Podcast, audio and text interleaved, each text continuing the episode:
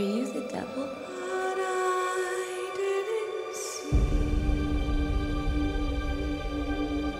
All you need to know is you work for me.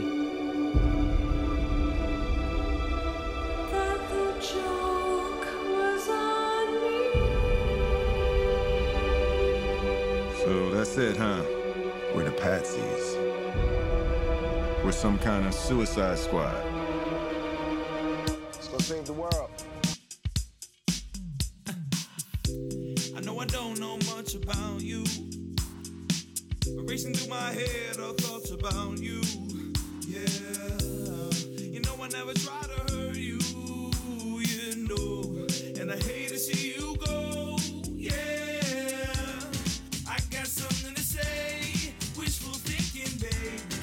Episode of the Pod Chat Show is about Suicide Squad. Um, if you've been joining us recently, we've been talking a little bit about the Justice League movies, um, the DC Extended Universe leading up to the Justice League coming out November 17th, um, which is just in a couple days here, so we're cutting it pretty close. Um, I'm joined here by Quinn Kaiser again, talking some Suicide Squad, the anti heroes. What's up, Quinn? Hey, Jordan. Surprised you didn't work in a Harley Quinn reference there, but I'll let it slide. Good to be back on. What sort of Harley Quinn reference could I have made? I don't know. Not for you. Or, Uh, I mean, uh, something about pudding. I don't know. Um, Suicide Squad, um, not necessarily the most well received of DC movies so far. Um, there are multiple reasons for that. I feel like um, I didn't. I didn't think the movie was terrible. It wasn't. I mean, I go to the movie theater to watch movies like these to enjoy myself, not necessarily get, you know, blown away by the story or anything like that. Um, but what was your, you know, what's your Twitter length review of Suicide Squad? uh, 280 characters or 140? 140. You got to condense that shit. all right, all right. We're we're old Twitter. All right, at 140. Um, popcorn flick in theaters. Tough watch on the HBO at, uh, at the stage it's at now. Yeah, my my Twitter length review would be too colorful, great characters, or maybe not great characters, great actors, I should say, and just too much going on. There's just surprisingly with all these names in it, and you know, off of Batman vs Superman, I just thought there was too much going on in this movie. Um, it's not to say I didn't enjoy it. There are parts of the film that I really enjoyed that I'm hopeful that we can see some of those elements in future installments. Yeah, I'm with you on that. Um, I think there were a, lot of things going on, a lot of characters pulling in. Um, some characters, Boomerang. I'll just call, I'm just going to call him out right away. Um, I think he was maybe just in the film to introduce Flash for a moment. Um, yeah, but I, I get it. But at the same time, I watching it a second time for for the purpose of the podcast and some personal entertainment, hanging out. Uh, it was tough to sit through uh, in theaters. It was fine. I wanted as many DC characters as possible, um, and I enjoyed little cut screens their like stats of of what they're kind of known for. But I certainly enjoyed all all that in theaters. But second time was it was it was rough. yeah, yeah. I can see that. I mean, the first time you go to see it, you're probably just like, okay, I don't know what to expect. But then the second time you do know, and you know, you're you're looking for things that you didn't see before. And in this case, those things that you didn't see before are not necessarily little tidbits that you want to pick up. It's just kind of like you wish it was better the second time around, but that's not what you get. Yeah, and I'm not a movie critic, even though I play one on a podcast. But Yeah. uh, a second time viewing it, I was trying to be a little bit more critical um, with my viewing experience, um, which probably just set myself up for disappointment in that way. Going into a blind movie theater with some friends, um, was a blast. Shout out to, to Jesus about to become my brother in law this weekend. So Yeah. saw the saw the movie with him and it was really enjoyable. Like hanging out in the movie theater. That's what you want to see. Um, if you if you just like going to DC Universe, you know, love theater. Going to be a little tougher on a critique for the pod. Yeah, so let's try something a little bit different when we're talking about this movie, um, because we were talking about this in the um, in the text group chat before that. Uh, it's it's fairly linear. There's not a whole lot of side stories going on. Um, you have this group of anti-heroes that are formed together by um, Special Agent Amanda Waller, um, played by the wonderful Viola Davis.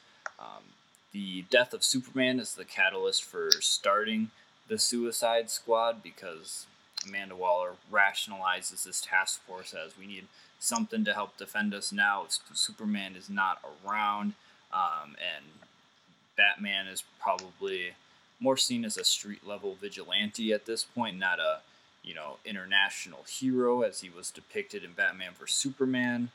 Um, basically what they get called in to do is to take down what they think is a terrorist attack within Midway City, um, which is a new environment for us in the DC universe. Um, home to Hawkgirl and Hawkman, who we haven't seen, and chances are we aren't going to see right away. Maybe, maybe a couple years down the road, but they're not important characters. Um, this terrorist attack is actually Enchantress and her ancient brother messing shit up. They're building some sort of machine, which they don't really elaborate on. Um, the Suicide Squad has to save a particular person that they think is very important, but guess what? It's just Amanda Waller pretty much using this task force to save herself. Um, at the end of the day, they just decide to um, defeat Enchantress and, you know, save the world, as Deadshot would say. Um, so going through, I mean, I wrote notes, acts one, two, and three. Um, do you got any main points that you want to hit for the first act? Uh, for the first act, uh, I really um, enjoyed getting to meet like like Deadshot. Um, I, I guess I like those little branching off stories. Um, I kind of mentioned it with their their stats. I don't really know what to describe that breakaway screen uh, or a cutback to Suicide Squad. I'm blanking on the actor's name, but the guy who played the, the prison guard, the kind of asshole prison guard at the beginning. Like I enjoyed him as a character. I I was kind of hoping they were going to bring him back at a later time. yeah, Um, so yeah, that, that was kind of what I wanted to mention. Is, is shout out to the the small role played there, uh, played it well. Um, but yeah, I think you covered it. Um, let's let's jump into it. Um, who has the best intro for you when they're when they're introducing the squad? Best intro when they're introducing the squad. Um, I mean, I, I, I like Deadshot. Just, I felt more of a tie into his personal life, but, but I would have loved a little more El Diablo uh, in his introduction because he's kind of like built up as this this badass, and we get to see the video of him in, in prison, and um, I would have loved a little more, a little more cutbacks to him. Um, he might have been the most badass, kind of bigger than life character in the film. So a little, little more Diop, El Diop for me, please. Yeah, I would say my my favorite intro. This is probably a little bit too easy to call, but I like the Harley Quinn intro. Um, basically, when we first see her, we get some really twisted, like messed up depictions of prisoner abuse, and um, I mean she's getting like force fed and uh, electrocuted, things like that. It's real like psychological mind game, and um, I mean we do get a little bit of a story of her and Joker, how she became to be Harley Quinn from being a psychiatrist. But um, I thought when she was actually at Belle Reve, the whole uh, you know, in interior of the prison sequence, and I thought that was kind of a a message on what might actually happen to these people with that are locked, you know, behind bars if they're super villains. And Ike Barinholtz, that's that's another big one. I, I like Ike Barinholtz, and you're right. I wish he was in um, more of the movie. I actually have it written down that they they misuse Ike a little bit here because they they have him like two thirds of the way into the movie, and then he's just gone.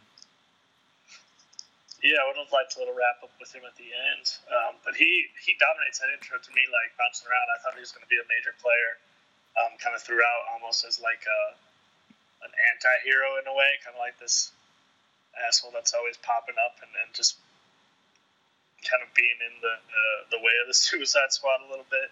Um, yeah. But I also just the, the scene with uh, Deadshot showing off his shooting skills. I don't know if you're including that in the opening or not. Yes, Um, that's my candidate for best scene of the movie.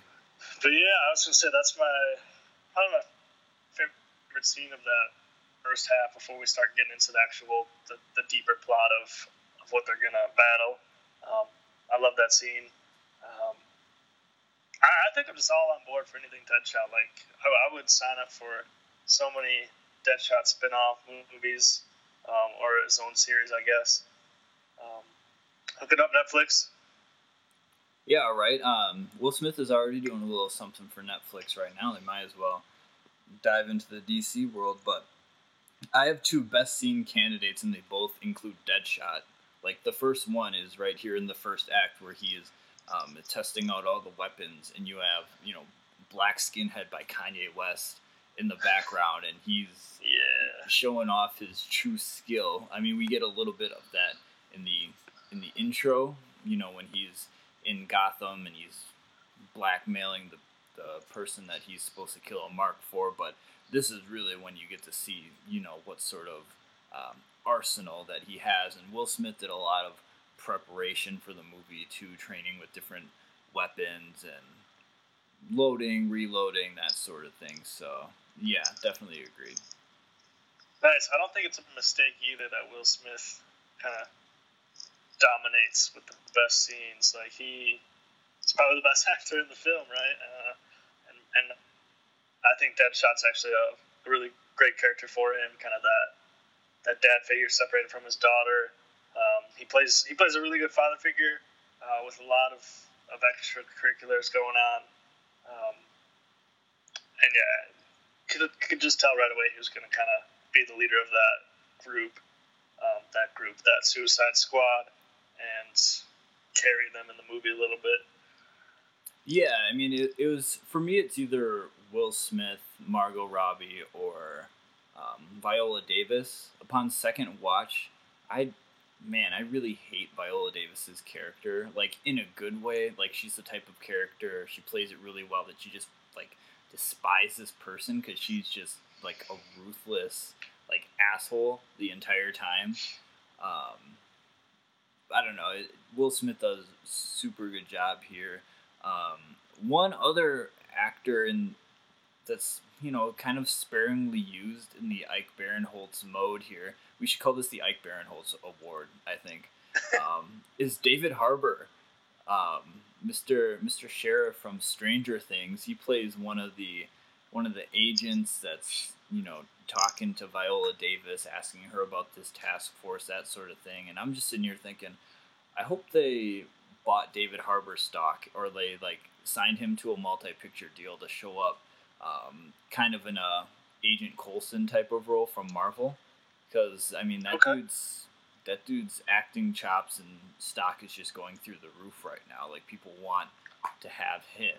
So I'm like, I, I hope DC did the right thing and they signed this guy to a long term deal. That would be nice. Um, I, I love I love a good, good for David Harbour and, and get. Um, I would have liked a little. Oh, you're breaking up a little bit, Quinn. Oh, oh no. You want to? it's all right. We'll cut this. Um, you want to repeat that? Yeah, sure. I think this Wi-Fi over here is not the greatest. Um, so we'll see how this goes. It's all right. You got this. Gonna be an editing editing nightmare over there. Sorry about that. What me to just jump back into it? Um, no, just just repeat whatever you were saying before. David Sure. Uh, yeah, I think David Harbour, little extra Dexter Tolliver. Um, I, I would appreciate that. Um, even a little more scenes with him and, and Amanda Waller to kind of figure out what their their motives are for each of their characters. Maybe a little conflict between them throughout the film. Uh, I think we could have set their trajectories up uh, for for bigger things maybe missed the mark, but I always appreciate a little extra screen time for for Dexter. Yeah, I always like. I mean, you obviously have your stars, but I always like having the the mid level actors that kind of round out the cast, but are still um, excellent in their own right. You know, just doing the the right things to fill out the roster, basically coming off the bench, putting in some good minutes. Um, at this point in the movie, though, we have this squad set up, so it's Deadshot, Harley Quinn, um, Killer Croc, Captain Boomerang, Slipknot. Um, I guess kind of Katana. She's not really a bad guy though, but she's I guess she's one of the heroes though. Apparently, When did she show up, by the way? she shows up when they're heading on their way into Midway City on the chopper. Like she just kind of shows up there, and we get this weird, you know, flashback to when she's in Japan that kind of explains, you know, what her abilities are, but it's they do a better job of it in the show Arrow on CW of ex, of introducing Katana as a hero and what her like ability is. I mean, she has this sword that pretty much absorbs the souls of anybody she kills. Um, her husband was killed with this sword. There was like a a lover's quarrel with some other dude.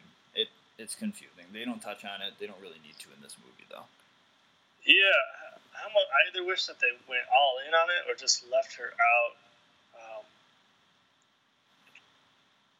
Yeah, she's kind of unnecessary. Like the sword story is is great, but it kind of led to a really weird scene later in the film where she kind of breaks down crying before the big battle, and I was just like kind of thrown off by the Like, what the fuck is happening right now? her in this storyline.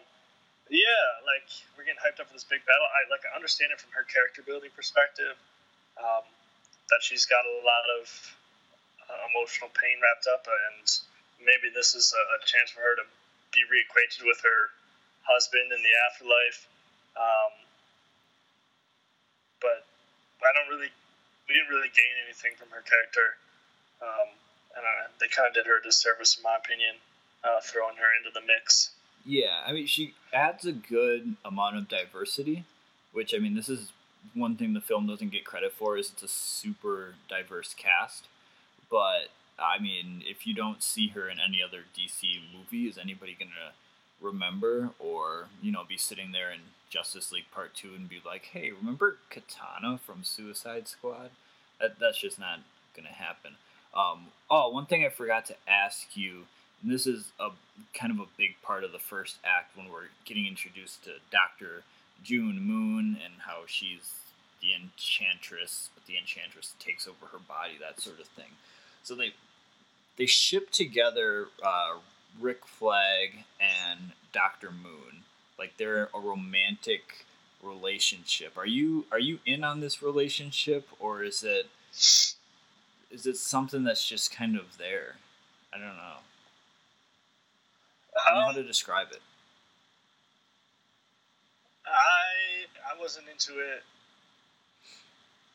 I I understand it in the storyline part, but I wasn't feeling it between uh, Rick Flag and, and Professor Moon in the movie.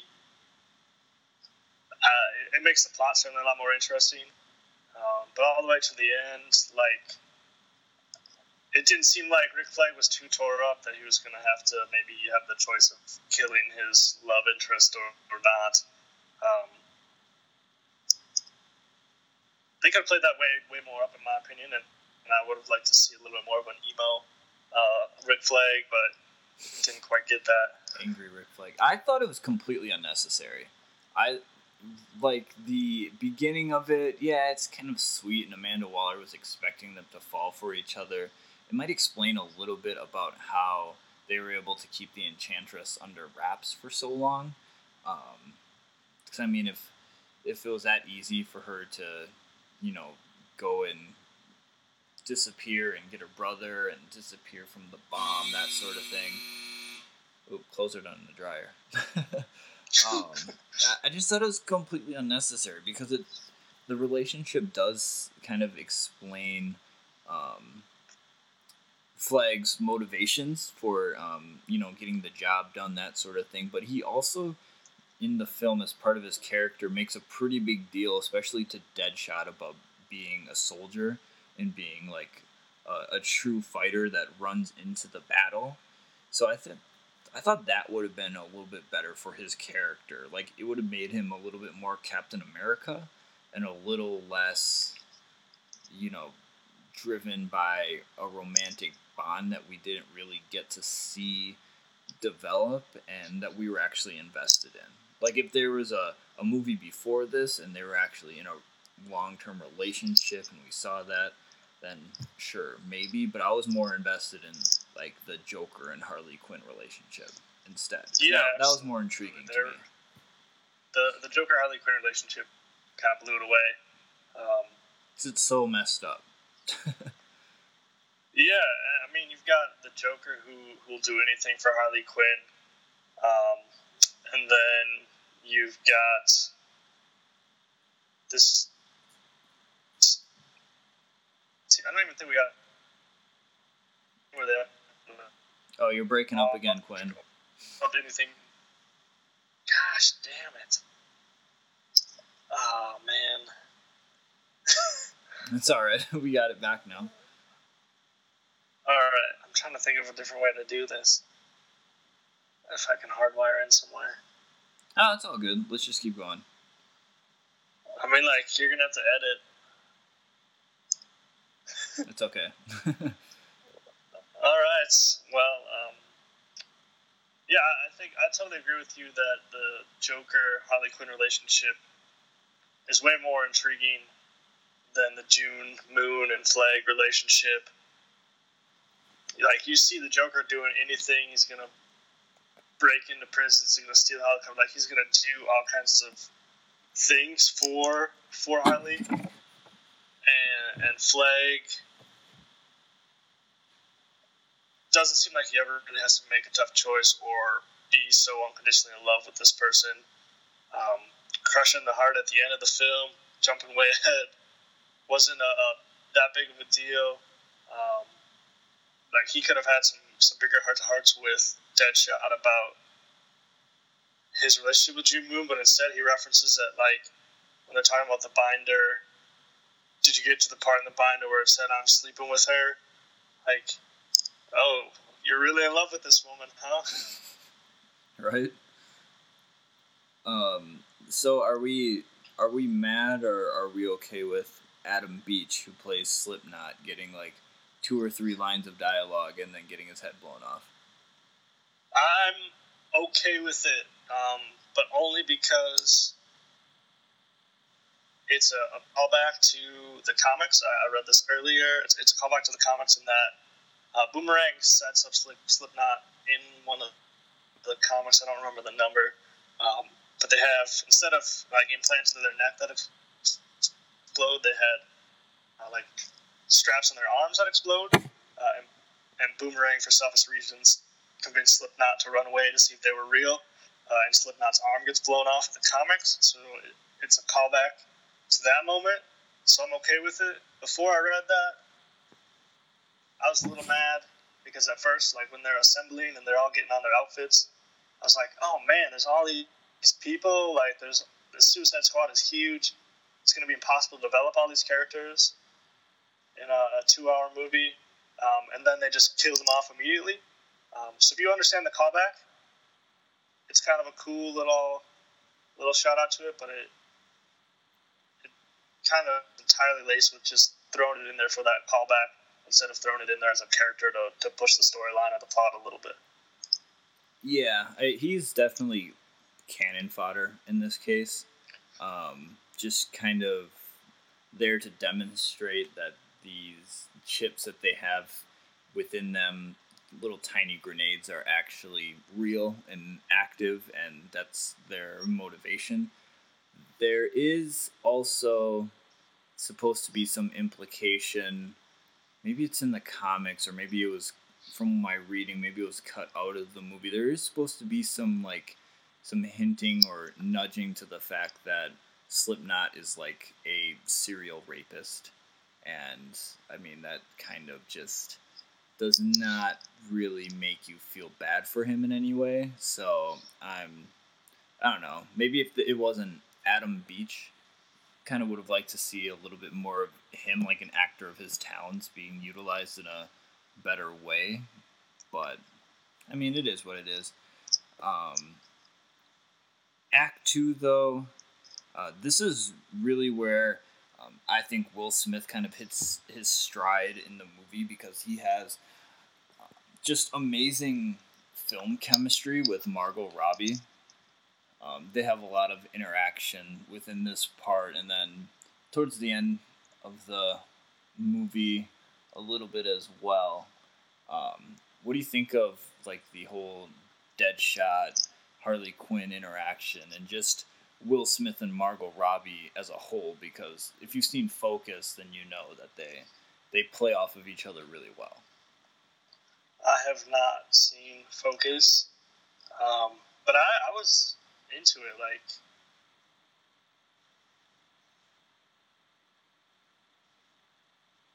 Oh, did you break up or? important part of the. I don't know. Maybe I'm just gonna keep going. All right, it paused. Uh, I, I don't know if you were. I didn't know if you were thinking or if it stopped. Uh, it probably stopped. I was, I was about to break down some, some of what I would have liked to see a little more. I guess. um, I'm gonna just keep going. Yeah, go ahead. All right, yeah. So I, I'm here for the the Margot Robbie, Will Smith, Harley Quinn, Deadshot uh, uh, relationship with Suicide Squad. Uh, I think they carried that squad for a viewer as my interest in the squad and their success.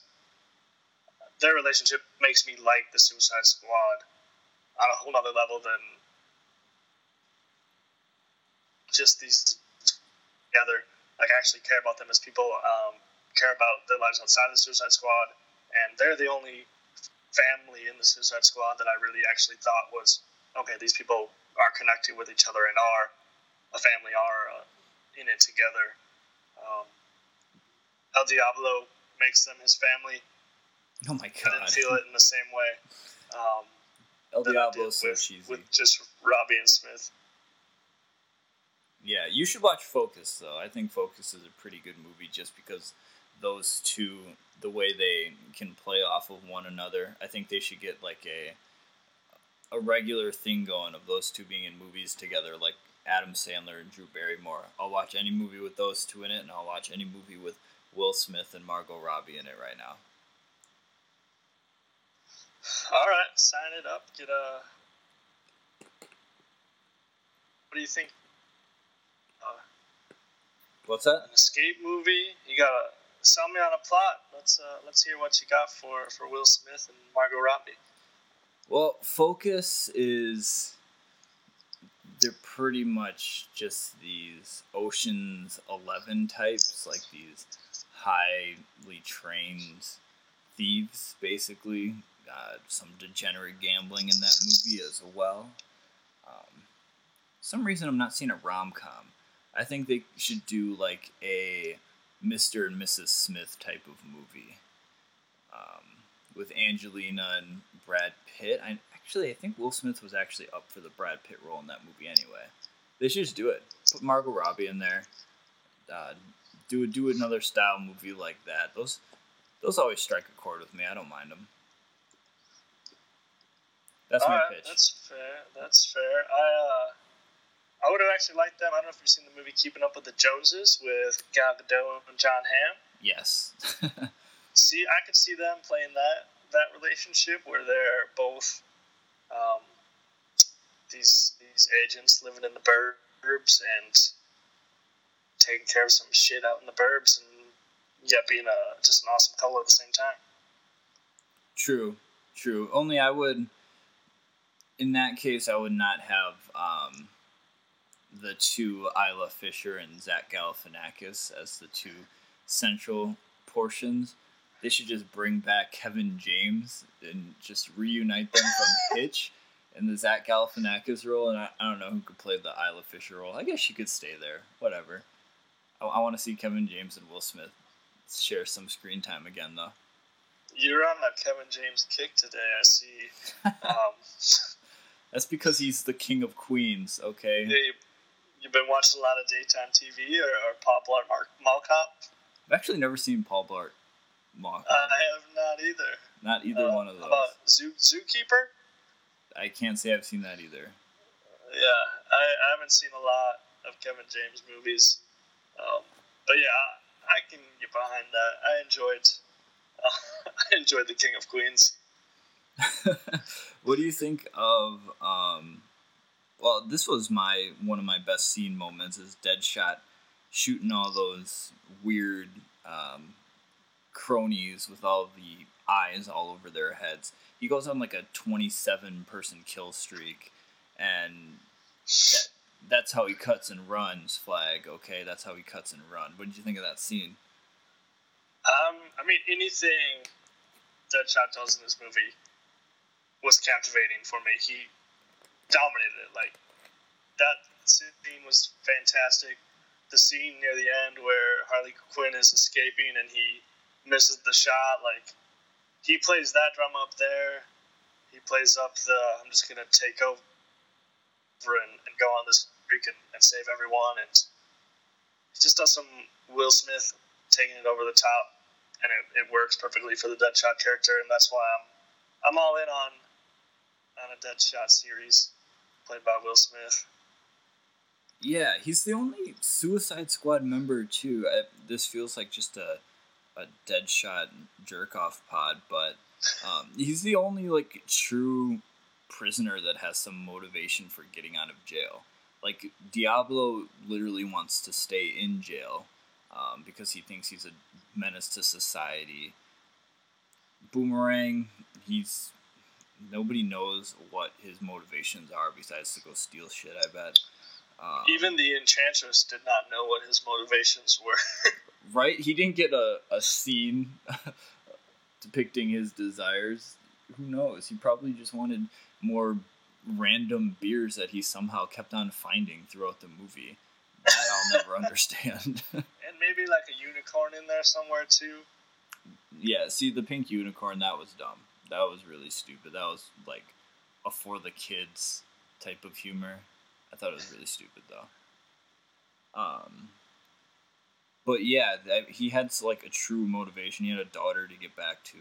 Harley Quinn wanted to get out because she wanted to essentially do more crimes with the Joker, but like Deadshot actually has a a motivation that you can empathize with.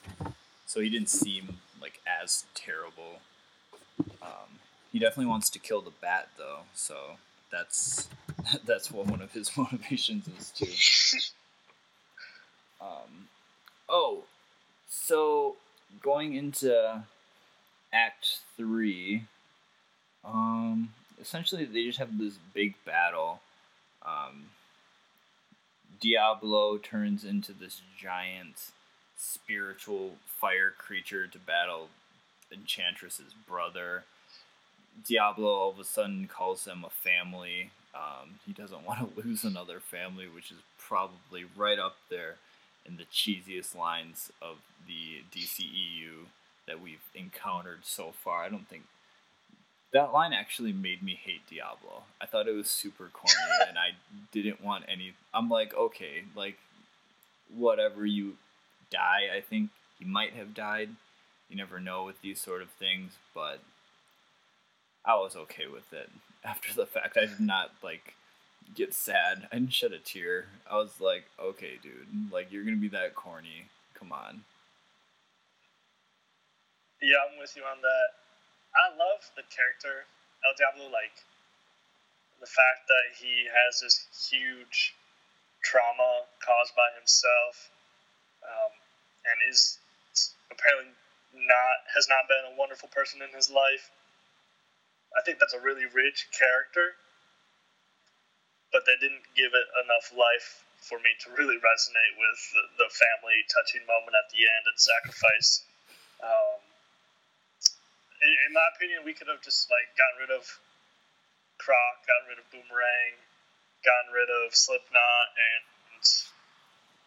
and built up El Diablo's story a little bit more, built up Deadshot's a little bit more, built up Harley Quinn, the Joker a little bit more, and, and just rolled with a cast of like five, and, and really dug deep into those characters, and, and it might have been a little more moving. Like in the in the prior movies with Superman and and Kevin Costner, like I felt an emotional connection. Um, when he was going to die in the tornado, I felt an emotional connection when um, Batman's kind of fighting for his city and like sees Superman as a, a threat. Uh, in this movie, I, I only had a real connection with Deadshot, and I think that's why he, he carried this movie even further. Going back to, to Will Smith being the love of this podcast right now, um, there just wasn't enough development background for, for anybody else in this film. Yeah. Um, to kind of draw parallels, I thought that um, Will Smith and Margot Robbie in this film were essentially the Affleck and Gadot of um, Batman vs Superman. Um, in That's a that good they could, comparison.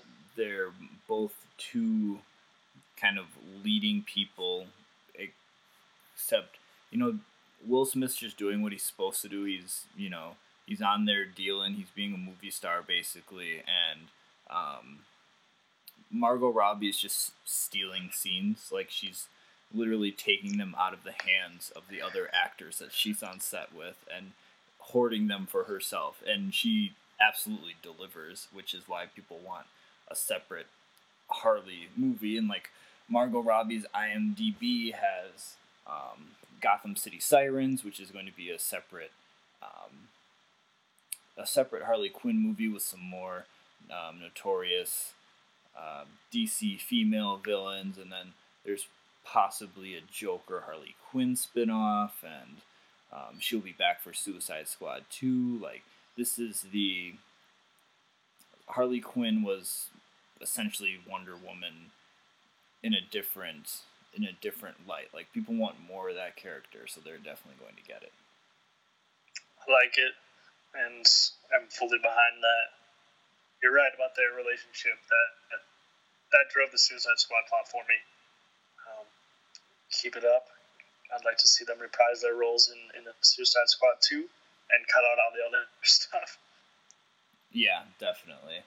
Um, we didn't even talk about Killer Croc that much, but he ha- he says like two lines in the entire movie too, um, which is it's kind of a shame because there's some good villains that they have. I mean, hopefully we get to see maybe some different stories with them later. Like I, I don't think Captain Boomerang's a bad villain, um, at least not in the comics or in other depictions of him, and he might be a a point in the Flashpoint movie that they're making, but I don't know. Who knows? I like Jai Courtney, so I'm in on him. Yeah, I, I like that actor. I like the character itself, but uh, again, I just didn't feel connected to any of the background story, and, and I think Flashpoint will have him, and I think it'll it'll be a nice development, and I'll be singing a different tune on Boomerang for that film. Um, sticking to Suicide Squad. Is he just there to introduce Flash? I, I think so, and that kind of does a disservice. Um, just throw him in a trailer three years in advance instead, and let me get hyped for for Flashpoint. Yeah, I mean, I I don't need the Flash to be in Suicide Squad to get me super excited to see the Flash on the big screen. I, I just Yeah, absolutely. Um, let's talk some post pod stuff though. Um, so some of the stuff after the movie, because I mean they they saved the day, but at the end they're back in prison. Um, this time Boomerang's locked up in Belle Reve too. Um, Deadshot gets to see his daughter, help her with some math homework. espresso machine for Harley Quinn before the Joker breaks her out, which could lead into Gotham City Sirens or what the Harley Joker spinoff that we could possibly see, which I hope we do definitely get the Harley Joker spinoff because I need to see more of Jared Leto's Joker because he was like grossly underutilized. Um, right up there with Ike Barinholtz being underutilized as well. Yeah, different different level of character, but same underutilization. Um, and and David Ayer actually tweeted about this. The director of Suicide Squad tweeted about this earlier in 2017, and and mentions that if he had to redo it, he'd make the Joker the villain. Um, and I'm actually all on board. Like, let that be Suicide Squad I, and I'll go see that in theaters and then have a blast watching it again. The Enchantress and her brother being the villains of this film was almost like a little too much for me. A little like, there's no way the Suicide Squad's actually going to beat them. It seemed a little unrealistic. Yeah. But if you built in the Joker as that villain, maybe build up that relationship a little bit more for Harley Quinn and the Joker, I think you've just got a completely different movie and honestly just a completely different level of rewatchability to in- incorporate the Joker more. You can't really go wrong with, with a little more Jared Leto um, in Suicide. Yeah, I was gonna bring that point up too because he, yeah, he did state that he would have made it a little bit more of a, grounded movie, which I think they would have. It would have been great if they didn't deal with like the supernatural essentially. Um, none of them are on the. I mean, except maybe Diablo with super like fire abilities. None of them are really on that level of strength and ability. Um, they all have, you know, fairly normal bad guy skill sets that you could probably plop into any other movie. You know, master sniper, um, crazy lady with a bat. It's it's something that you could put in any movie. Um, but that's what I, I thought the Joker was going to be the main villain. I remember thinking that when I first saw the um, first cut of the trailer that they released in at Comic Con, um, like a year before the movie came out. Which, if you haven't seen the original like San Diego Comic Con trailer for Suicide Squad, you should go back and watch it because that's like that's the intro to the movie that I thought we were gonna get, and it. I was excited. Like I s- still would go back and watch that trailer and get super excited for it. Not the trailers that we get after the fact with Bohemian Rhapsody and it's just colorful and bright and they like Guardians of the Galaxy if I did. And Yeah, I wonder if that had an impact, like Guardians, of the Galaxy's success, if that impacted the way they marketed Suicide Squad and, and adjusted their story a little bit, if they did adjust it. Um, because it, it did have that vibe of we're going to make this the, the ragtag villain version of Guardians of the Galaxy to to compete with that in the box office and and maybe I built that up in my head too that it was going to be more similar to that and more kind of clever jokes and um, unicorns dropping out of coats and um, it, it Yeah. wasn't quite the proper mix uh, of comedy and, and plot or just one or the other even Yeah, well, um, per my notes, um, Trailer Park Inc. was a company that made uh, one of the trailers. I think it's the one with the Bohemian Rhapsody, and they essentially add all these colors and make it more psychedelic, and that tested really positively for um, test audiences and focus groups or whatever. So they essentially gave Trailer Park Inc. a cut of the movie to edit and to kind of make um, changes. They got a shot at making a cut of the movie basically. And what you essentially get in the final is elements from both David Ayer's movie and from what Trailer Park Inc. cut together.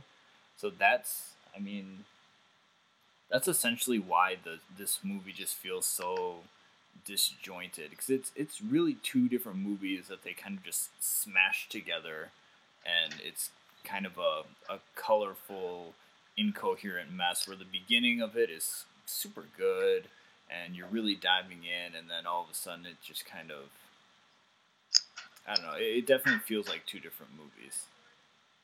Yeah, I get that vibe quite a bit. They were fighting between two two wor- worlds of, of where they could take the Suicide Squad.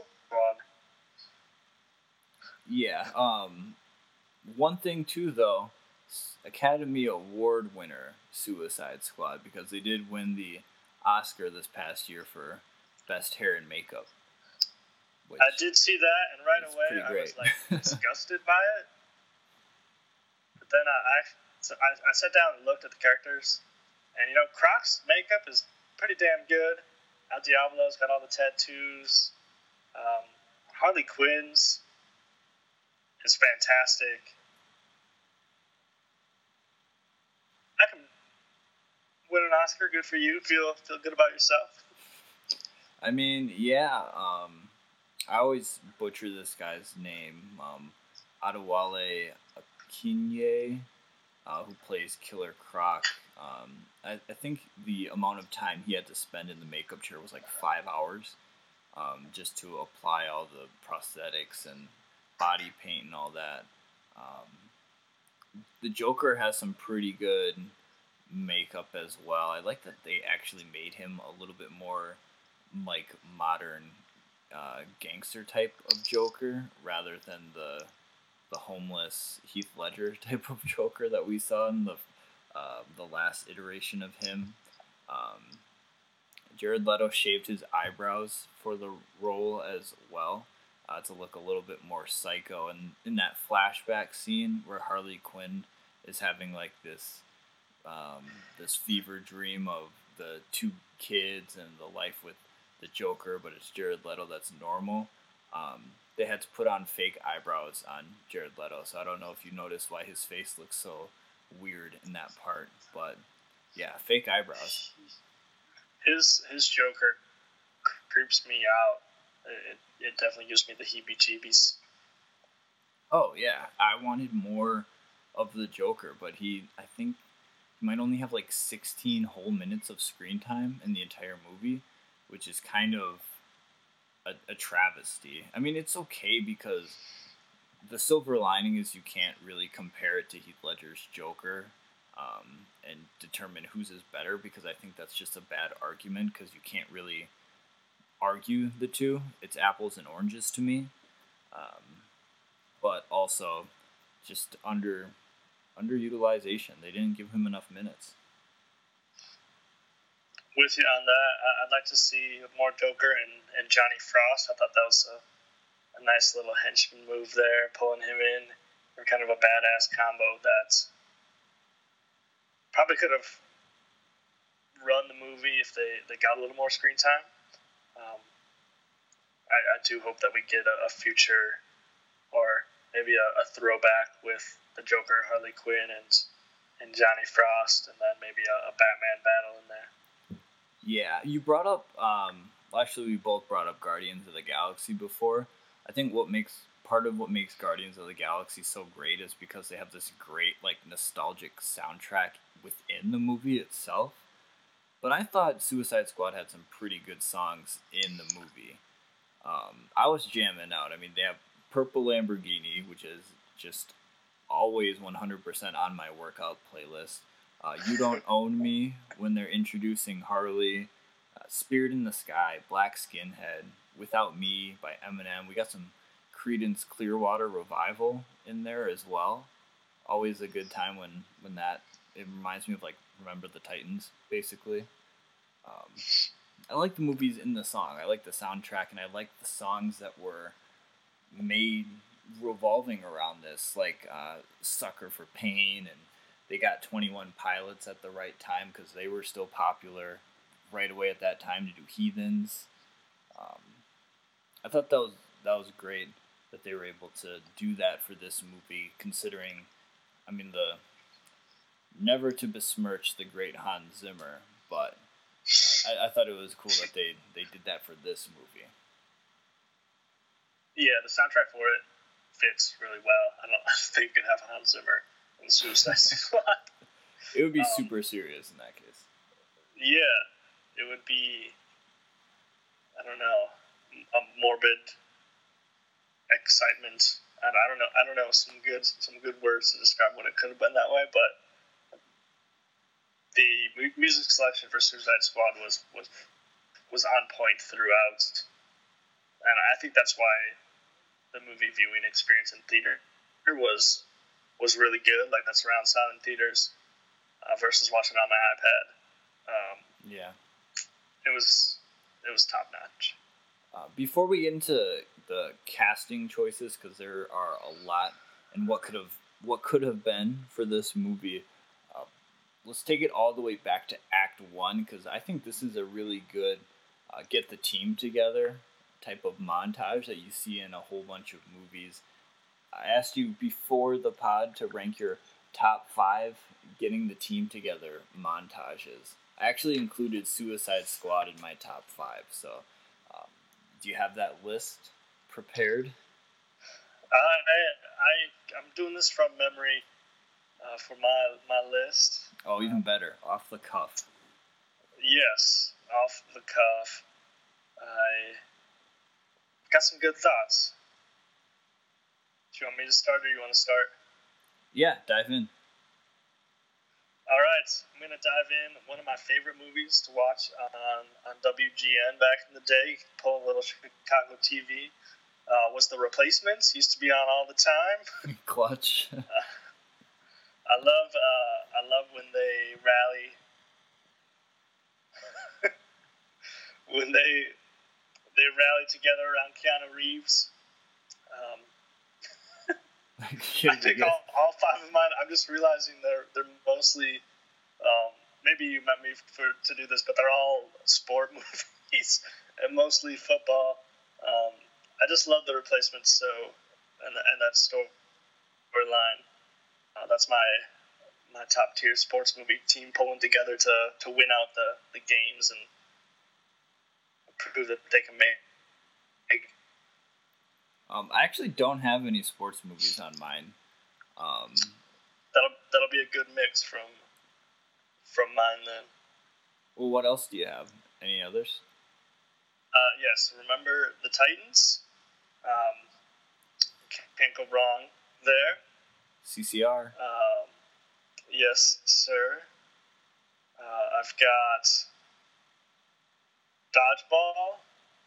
Um, is a, is, an, is another team rallying together. Um, and, and then I, I I went with Creed uh, actually, um, and maybe because I, I saw it again recently. Um, but, but Michael B. Jordan and Sylvester Stallone rallying together. Um, I, I love a good fight montage, getting getting workout in. I, I don't know if it, that counts as a team. I mean, he he had to you. do some pretty good convincing to get Rocky to to train him. So that's that's getting the team together. All right, and then my last one is Space Jam. Space Jam. I was gonna put that on my list too. I thought that was great. We're talking Monstars getting the team together, right? Yes, sir. that, that's a great sequence. I can't believe that that movie's only like seventy minutes long too, but there's there's so much that happens. Um, so for my top five getting the team together montages, um, from the bottom up, number five I have X Men First Class, specifically for the the Logan cameo where Magneto and Professor Xavier go into the bar and he just tells them to fuck off. That's that's my, right there, number five. Um, Suicide Squad, I have at number four. Uh, number three, I have the Italian Job, because there's nothing like pulling together um, Seth Green and Mos Def to join you in a heist. um, Ocean's Eleven, you know, it's it's another uh, Brad Pitt, George Clooney talking about what sort of team members they got to bring together. Best for last, Matt Damon, of course, to that team. Um, and then number one, another Gal Gadot great, Fast Five. Um, All right. I, I was wondering how many Fast and Furious movies were going to make the cut for you. I'm surprised it's not uh, one through five, to be honest. But no, Fast Five is what this montage is not only just a get the team together montage. It's a hey, this is the this is the setup for like the next ten years of this franchise that is going to gross millions upon millions of dollars, and this montage is essentially getting that team together, and it's a starting off point. Um, nice. I like it. Getting the team together montages. All mine are essentially heist movies. Mine are sports movies. Gotta gotta go with what you know. um, so one thing, as the credits were rolling, here's a question for you: Which is the worst production credit, Steve Mnuchin or Rat Pack Dune Entertainment, who is essentially led by or a part of RatPac Entertainment is Brett Ratner. So, what is the worst production credit out of those two? Um, man, if I if I've got to choose, it's a double I'm gonna go sword. Steve Mnuchin. Uh, um, because it's just like completely random, right? Like a little bit.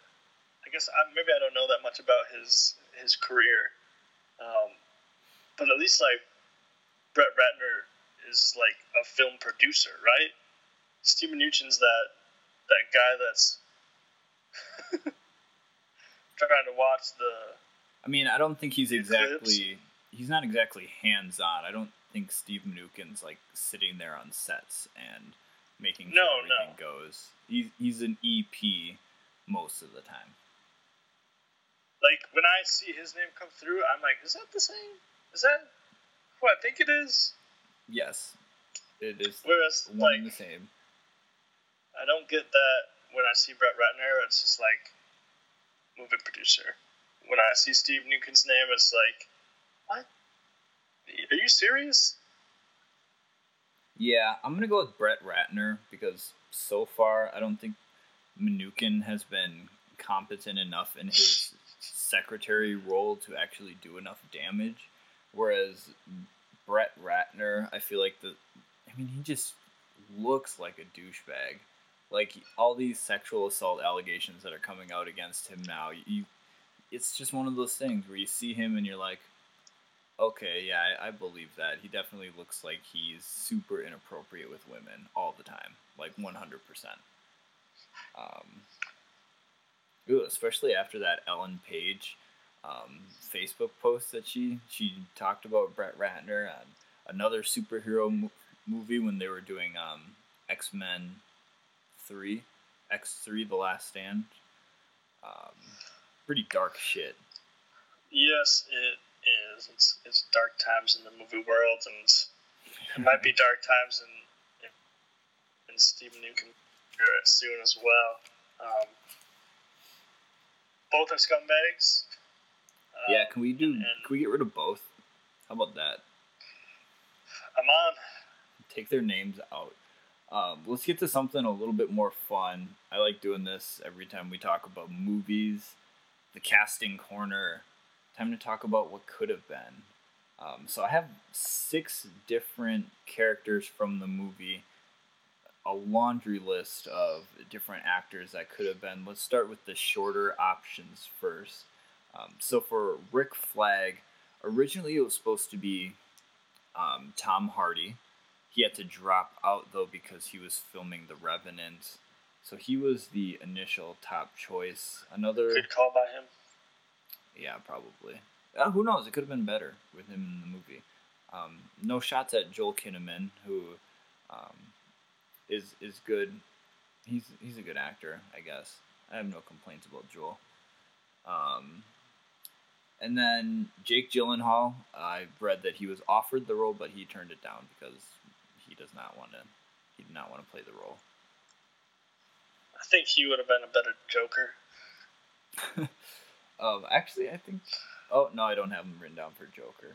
Um, yeah, and so Joel Kinnaman, Tom Hardy, Jake Gyllenhaal. Um, do we stay with the the with the Joel in the role, or would you like to see Hardy or Gyllenhaal make a run at it? Uh, I would love to see Hardy absolutely make a run at it. Um,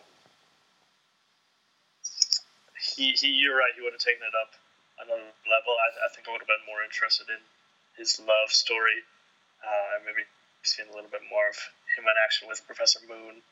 Um, maybe they've got a little little nice backstory of, of doing some archaeological digs, and maybe this time she doesn't break the head off, off of something and and then Tran- Enchantress to come out. But uh, I'm all for for Tom Hardy. Yeah, I would have liked to see. How about you? See, Tom Hardy, if he was in the role, I would have been in on seeing him in future movies. Uh, With Joel Kinnaman's Rick Flag, I'm kind of like, if he shows up again, okay, cool. But if not, not really missing a beat. Um, and I also like poking fun at Joel Kinnaman's uh, American accent, uh, whether it's in this movie or House of Cards. I just kind of like picking on it. Don't know why. Yeah, for for me, he just continued from his his time at war with the Suicide Squad right into running for office. Just the perfect trajectory. There you go. Well, see, by by that logic, then they could have taken Jake Gyllenhaal from Jarhead, and he just became the leader of the Suicide Squad. You know, just a promotion, probably, or, or going up the ranks. I don't know because he kind of seems like a glorified babysitter. Might be a demotion. um, he got in trouble and now he has to run the Suicide Squad. but he also gets a multi-picture deal, which I mean, I'm all, I'm always wanting to see more Jake Gyllenhaal, but um, one of the tougher casting, obviously, because the late great Heath Ledger won a posthumous Oscar for the Joker, um, casting not a replacement, but somebody to take up the character's mantle was something that pretty difficult. Um, I thought Jared Leto did a pretty good job um, of immersing himself in the role. It's a shame that a lot of the Joker scenes were cut.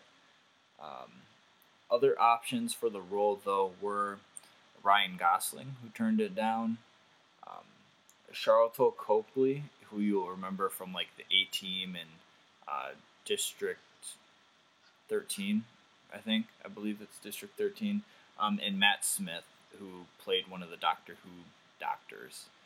Um, any any thoughts on those three prospects, or could you have seen somebody else possibly in the role?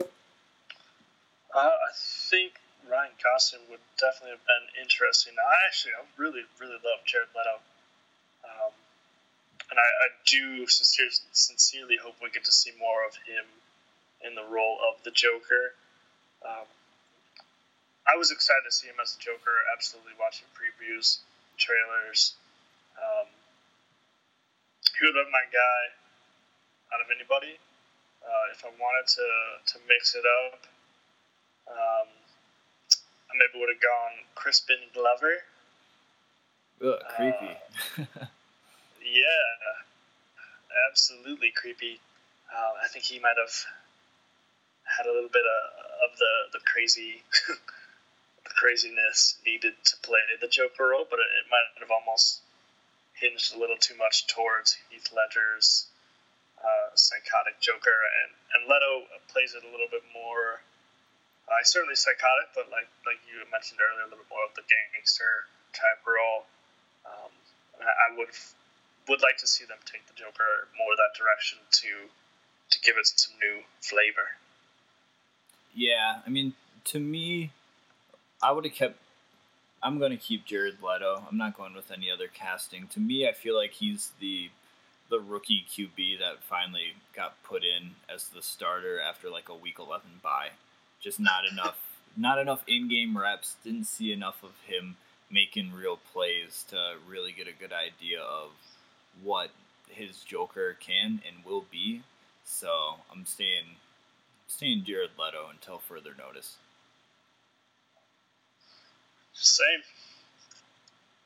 Um, so Amanda Waller, next on the list, uh, cast as the great Viola Davis, who um, is almost always in contention for an Oscar. But there are some other um, actresses. You might notice they too have something in common with Viola Davis for this role, Amanda Waller. We're going Oprah, Kerry Washington, or Octavia Spencer. Sign me up for, for all of them. Um, I, I know what you mean. They all have something in common. Um, but I think that's how Amanda Waller's depicted in the comics Yeah. uh, as a as a powerful African American woman, and I, I think those are all really good choices. I feel like every single African American female actress is a, a strong, powerful woman that, that won't take shit from anybody. Um, and I could see all of those being extremely well done. Um, Viola Davis is in a, in a class of her own, so Yeah. no complaints. Love Viola Davis. She definitely gives a hell of a performance that you'd want to see again. I'm going to throw a different actress into the ring, though, which I think would have been pretty good too. One Taraji P. Henson.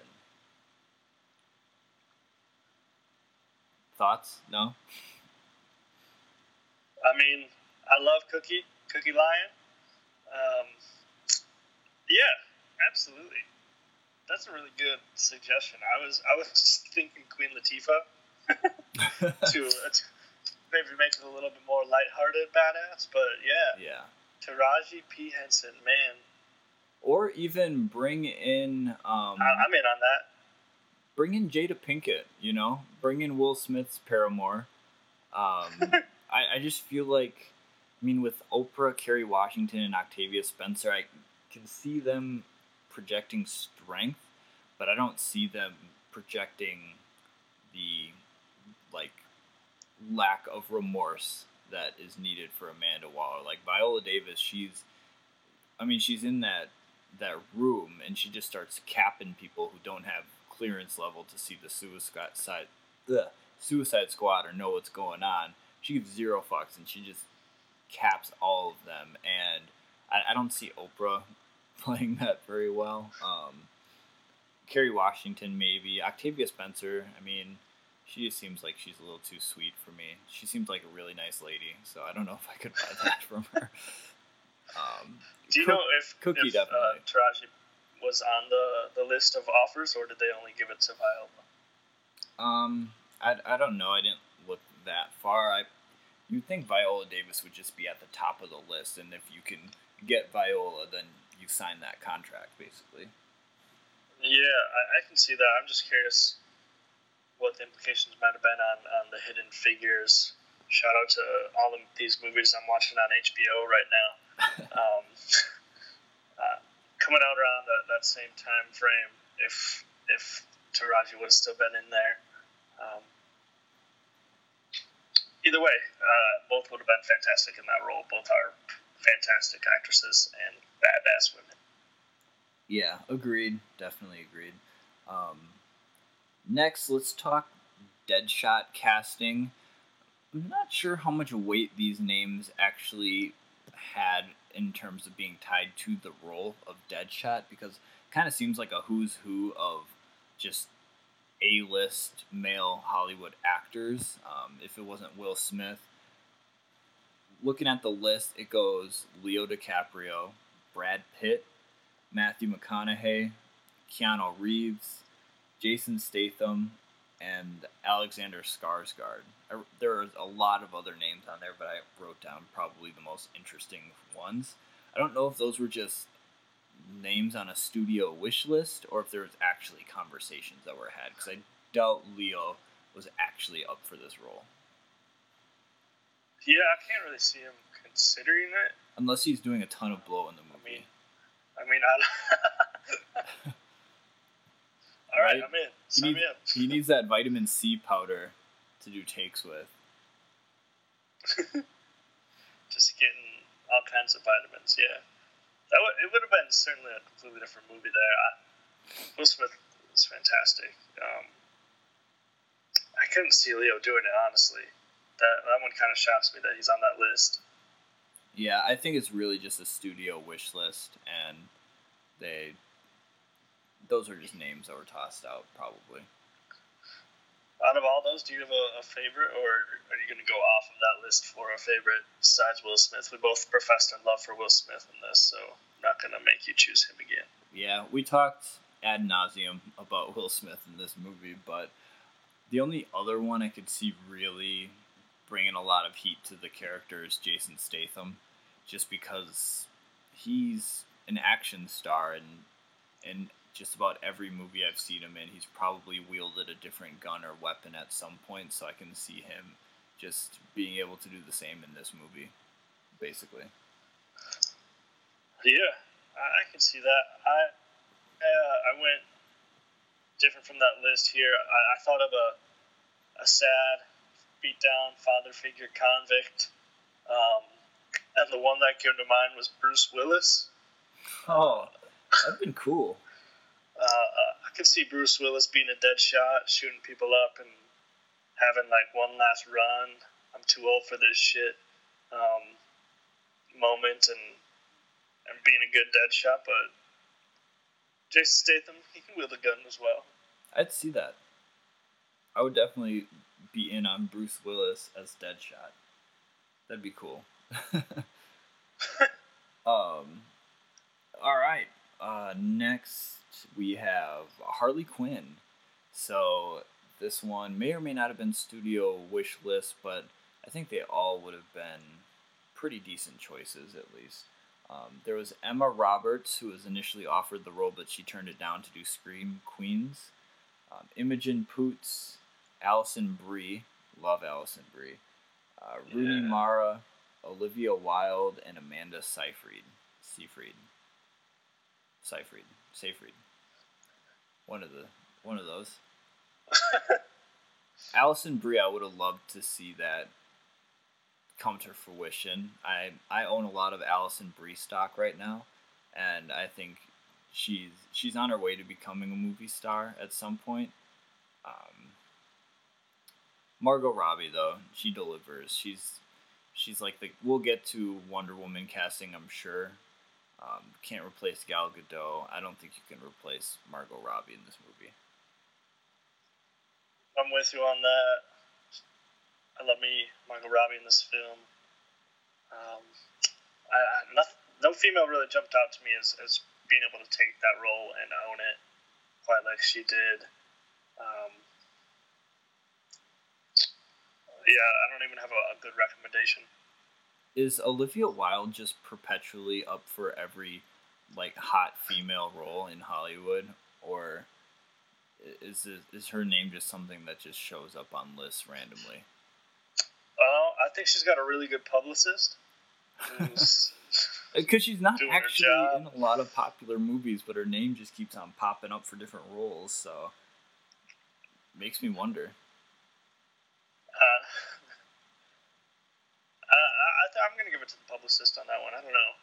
She uh, she doesn't really have a, anything that would make me think she'd be a Harley Quinn, but you know, she's an actress, so I will leave it uh, to the professionals to decide that. Yeah. Um, I mean, it would have been interesting if Emma Roberts were actually, if she actually accepted the role because she was offered it. Um, I don't know. I think Robbie does would probably do the best and did do the best job of delivering the comedic lines. I think Emma Roberts could have played crazy, but not necessarily like make me laugh as much as uh, Margot did in the movie. I can see that. So, lastly, finally, on the last character here, Enchantress. Um, surprisingly, Olivia Wilde was not up for not from the list that I got. But going down the list, we have the fantastic Brie Larson, Megan Fox, Ellen Page, Alicia Vikander, Emilia Clarke, uh, the mother of dragons herself, and try not to wet your pants here, Quinn. Saoirse Ronan from Brooklyn up for the role. Yes, that's who I wanted. That, I thought about throwing her out there for um, Harley Quinn, but I, I thought that might be. Uh, too much of a- here. yeah, I didn't. I didn't want people to think that I only knew one female actress, so I gave zero recommendation. I like. I really like Cara Delevingne. Um, I'm gonna I'm gonna buy some stock in Cara Delevingne too as an actress because I liked her in this, and I actually watched Paper Towns before Suicide Squad when it came out because I wanted to see what sort of actress Cara Delevingne really was and like what's what the hype is around her. But I can see the hype and should definitely buy some Cara Delevingne stock. Alicia Vikander could have probably brought some of the similar elements. Would have been great to see Emilia Clarke just in an actual a Hollywood role that isn't. Um, really- yeah, I would have. I would. I would have liked Emilia Clarke in that. Um, I, I think that they were just going for a brunette actress. It looks like. Um, so I'm surprised you haven't thrown out Zooey Deschanel yet. Uh, she was on the list for Harley Quinn. I didn't write her name down, but because that that was another one where there was just like every actress in the world seemed like they're up for Harley Quinn, and her name was on there. Um, it was on there definitely. Zooey D. I think she would have been too cutesy for Harley. I, I just watched too much New Girl. Uh, fair. Um, let's see. Oh, and uh, let's move past casting now. There's a lot of other stuff that we can talk about. Um, the on-screen stats. So we touched base on this a little bit with Batman vs Superman with the Robin costume. The on-screen stats actually say that Harley Quinn, when we're introduced to her, that she assisted in the um, in the killing of Robin, like the torture of him. So we know it is along the um, the death in the family comic storyline of how the Joker tortured the Robin either to death or to psychosis. Who knows? Um, but I thought that was an, an interesting tidbit, and it when you're watching the movie, it kind of flashes up there a little too fast for you to read it, or at least initially recognize that it's there. But um, that's a little bit of information I found in the deep dive. I hope that leads to a, a movie, um, or or was a an Easter egg to a movie that we will get at some point for Harley Quinn and the Joker and and Robin, uh, whoever they end up deciding to cast as Robin. Yeah, in in this case, I would say like um, the death in the family storyline in the comics is to DC what the Civil War um, storyline was for Marvel fans. Like that was one of the well, maybe that and Planet Hulk are two of the depictions that people wanted to see directly from the comics. Just put it in a movie. You know, don't even write your own story. Just adapt those comic books, and that's one story that people definitely want to probably see on the big screen pretty soon here. Oh, absolutely. I, I have my tickets pre-purchased to see uh, a three three movie arc of a death in the family. Um, so, with that being said, I, I wanted to touch base on this uh, because we've been through three movies so far. We can include Wonder Woman in this, maybe, but um, as far as the actors and actresses themselves through the three movies that we've seen, who are you buying stock in for future movies? Like, who do you see being like a true breakout? Um, I mean, at this point, Gal Gadot stock is probably super expensive. Um, so is Margot Robbie. Uh, any others that you can see just just blowing up because of this franchise, or Um, I'm gonna go with uh, Jai Courtney, uh, Boomerang. I'm gonna buy a penny stock here. Um, flip those I think stocks? I, I think this is a penny stock that's gonna go big. Uh, in Flash, I think is gonna be the Rita launch point for uh, quite a few movies. Maybe he plays some more villains. Maybe he gets to play a, a sharp dressed man in a heist film, or um, maybe a, a, a grizzled detective, or um, I, I could see him in, in many things. I'm going to buy a penny stock right now on, on, on Jai Courtney. I'm not even sure if his name's Jai or, or Jay. I think it's just Jay Jay. Courtney. Um, He's Australian, so I don't know. Jai, Jai, mate. Um, I'm- I'm buying that penny stock there. I'm going to ride that to uh, an Amazon breakout um, after Flash. Uh, a, a bigger stock that I, I want to get a hold of at this point. Uh, is Ben Affleck stock depressed enough that I can I can afford to buy it, or is it it's still too high? Um, maybe. I feel like it might have gone down a little bit since his last, you know, real. I mean, Gone Girl was pretty good, but after that, I mean, The Accountant severely underrated at this point. I think. Um, well, I don't think it's too bad. It's not like Leo stock. That's fair. Um, I'm gonna. I think he's a, a 1990s, early 2000s bull, and uh, the market for him's kind of turned down, and I'm, I'm ready to, to jump in at what I think is maybe a, a low point and then some big things coming.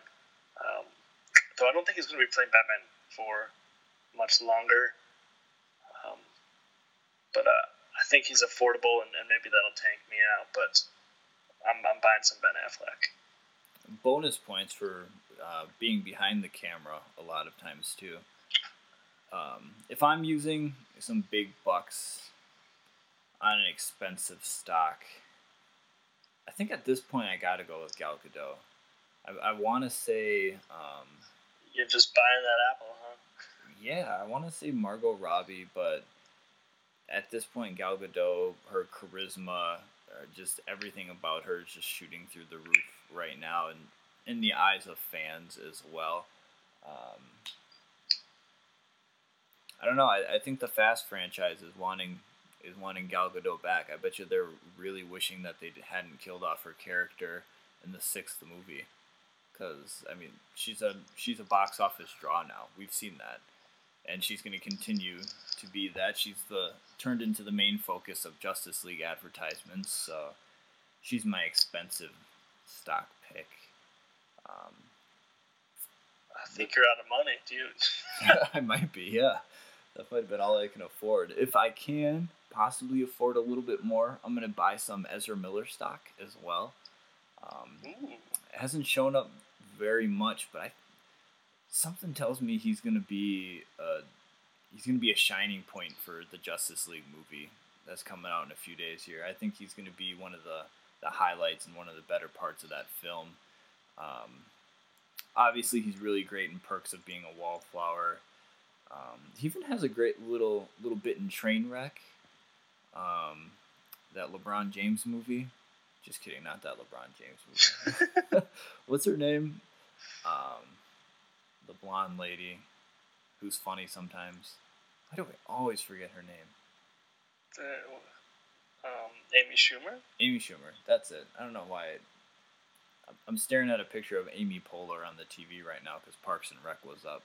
That that confused me. But yeah, I'm buying some Ezra Miller stock. He's still in um, Fantastic Beasts and Where to Find Them. He's going to be in the second part as well. Um, not the main character, obviously, in that, but I think that's going to help grow his profile. And he's going from indie darling to essentially a, a must-have for a lot of franchises. So I, I'm going to buy some Ezra Miller stock as well. Looking 15 years from now, would you rather buy Ezra Miller today or, or Tom Holland? Spider Man. Man, I, I think I might have to go with Tom Holland actually. I know I just made a super big case for Ezra Miller, but Tom Holland, he's he's super charismatic in Spider-Man, and I think Yeah, to a- be fair, you did just see Spider Man Homecoming, right? yeah. I, I, All right, so maybe maybe that's messing the perception and, and haven't gotten to see the full Flash, but maybe I need to see Tom Holland and some other things, but he's super charismatic and and funny. So that's a tough one. Um, I, I still own a lot of Miles Teller stock though. If we're if we're aiming for that age range, I know he's like thirty now, but but still owning a lot of Miles Teller stock. I was listening to the Watch today, and they were talking about um, if they're gonna reboot uh, Iron Man or just have a different like recast Iron Man essentially the Tony Stark role, or just have a person already in the universe take over the mantle of Iron Man. And they're like, why don't they just throw Miles Teller and turn him into the new Tony Stark? I would see that movie. I think it's Yeah. roughly the same. You can't replicate RDJ, but I would see that movie. That's fair. I, I probably would as well. Probably not as strong of a mustache game, but still see it. Ten out of ten. Working on it. Um, well, yeah, that's that's about all I've got for the movie. Do you have any other plugs or anything else? Um, any other notes, I should say?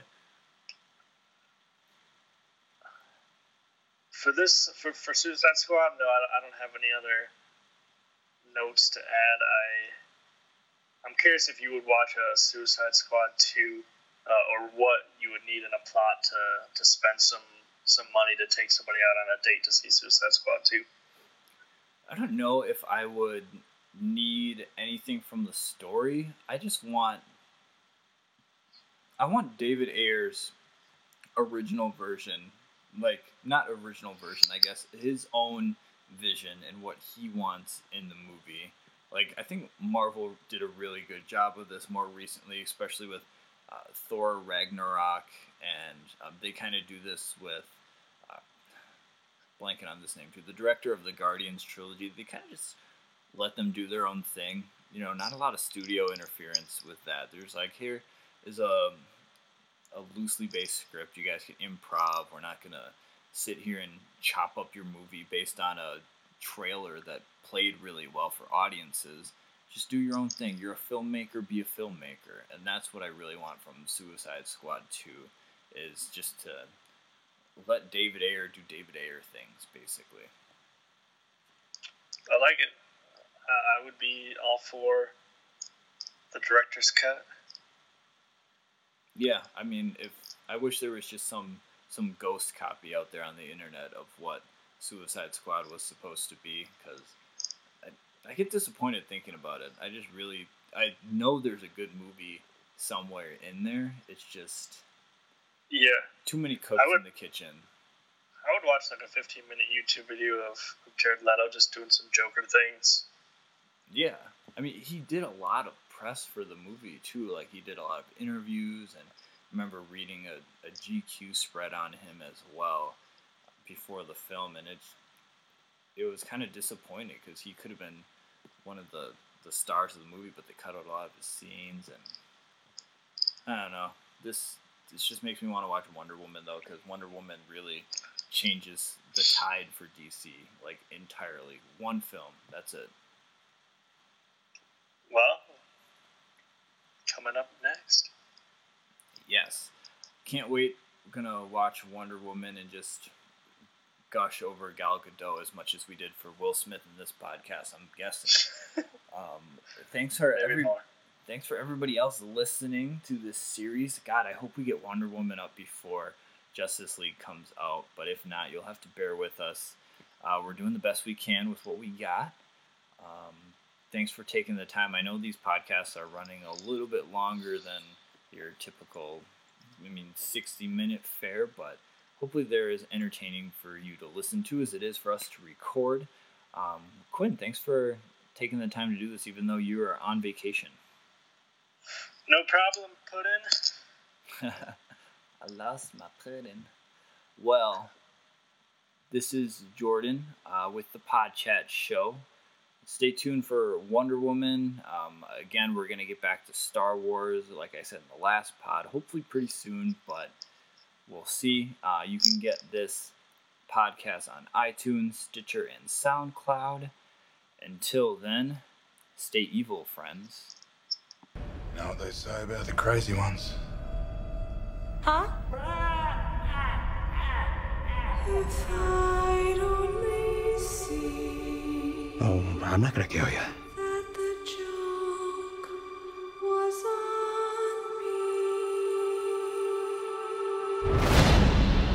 I'm just going to hurt you.